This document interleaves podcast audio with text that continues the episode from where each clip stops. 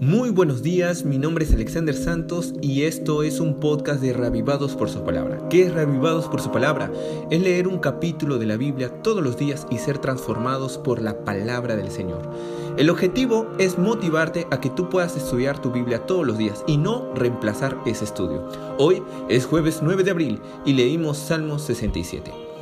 Quería decirte que todos los cristianos y otros diversos religiosos necesitan cuidarse para vivir equilibrado entre dos verdades cuanto al desenvolvimiento en la política. La primera, un cristiano debe ejercer su papel de ciudadano y preocuparse con la comunidad donde vive, analizando muy bien el peso de su decisión política. El segundo, la única y definitiva solución para este planeta no está en la elección de un nuevo gobernante. Esas dos verdades necesitan estar en equilibrio para que la vida religiosa no se vuelva diferente a los problemas sociales que existen en el mundo.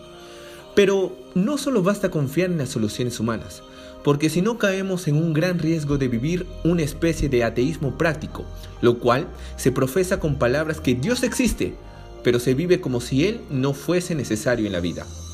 En Salmos 67, en el verso 4, leemos, Alégrese y gócense las naciones, porque juzgarás los pueblos con equidad y guías las naciones en la tierra.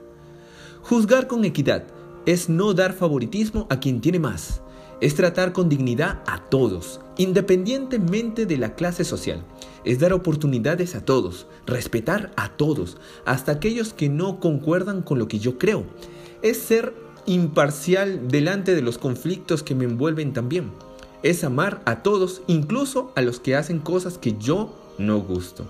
Eso es la base del gobierno divino.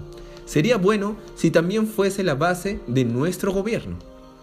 Pero sabes, nuestra esperanza final tiene que depositarse en el reino de Dios entre nosotros. Mientras Él no viene, debemos imitarlo al máximo posible, haciendo ya nuestra vida una anticipación del reino por venir. Así, delante de esta doble perspectiva, me recuerda de una bella canción que dice, con los pies en la tierra y los ojos en el cielo, yo voy.